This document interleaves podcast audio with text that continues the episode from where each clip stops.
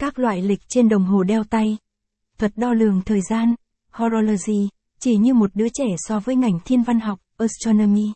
Kể từ khi con người băn khoăn về dòng chảy của thời gian, lịch trình cuộc sống của chúng ta đã được định hình bởi sự chuyển động của các thiên thể.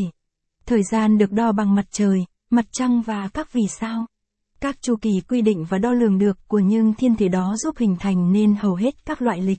Những chiếc đồng hồ cơ khí đầu tiên sinh ra nhằm tái tạo các chu kỳ này. Ngoài chỉ giờ, chúng có thể hiển thị thứ, ngày trong tuần, tháng, tuần trăng, moon phase, cung hoàng đạo, zodiac sign, và các chỉ dẫn thiên văn, astronomical indication, khác. Ngày nay, những bộ lịch nằm trên cổ tay chúng ta, bên trong những chiếc đồng hồ tinh tế nhất. Dưới đây là một hướng dẫn đầy đủ cho tất cả các hình thức của đồng hồ lịch, từ ngày đơn giản đến lịch vạn niên cực kỳ phức tạp. Lịch là một hệ thống sắp xếp ngày theo các chu kỳ thời gian. Mục đích của nó là ghi lại thời gian và tổ chức các hoạt động nông nghiệp, xã hội, tôn giáo hoặc hành chính. Các biện pháp đo lường thời gian khác nhau ban đầu gồm ngày, tháng, tháng âm lịch, và năm được đánh dấu bằng chu kỳ của các mùa. Tuy nhiên, để đo độ dài một năm một cách chính xác là cực kỳ khó. Một loạt các lịch đã được phát minh để theo dõi thời gian, trước khi lịch Gregorian được phát minh ra và được sử dụng rộng rãi trên toàn thế giới.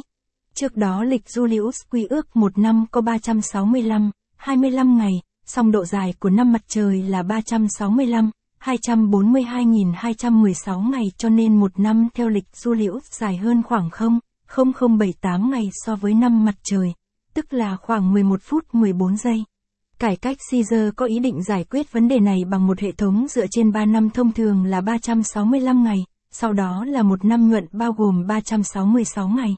Vào năm 46 trước công nguyên, năm rối loạn cuối cùng, đã được kéo dài tới 445 ngày, để sắp xếp lại lịch và lịch Julian, và có hiệu lực vào năm 45 trước công nguyên. Ngày nay, lịch Gregorian được quốc tế chấp nhận thay thế lịch Julian để phản ánh chính xác hơn thời gian thực tế trái đất quay quanh mặt trời, với một công thức mới để tính năm nhuận. Năm nhuận xảy ra cứ sau 4 năm.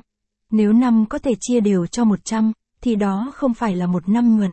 Nếu năm chia đều cho 400, thì đó sẽ là một năm nhuận, 2100, 2200, 2300.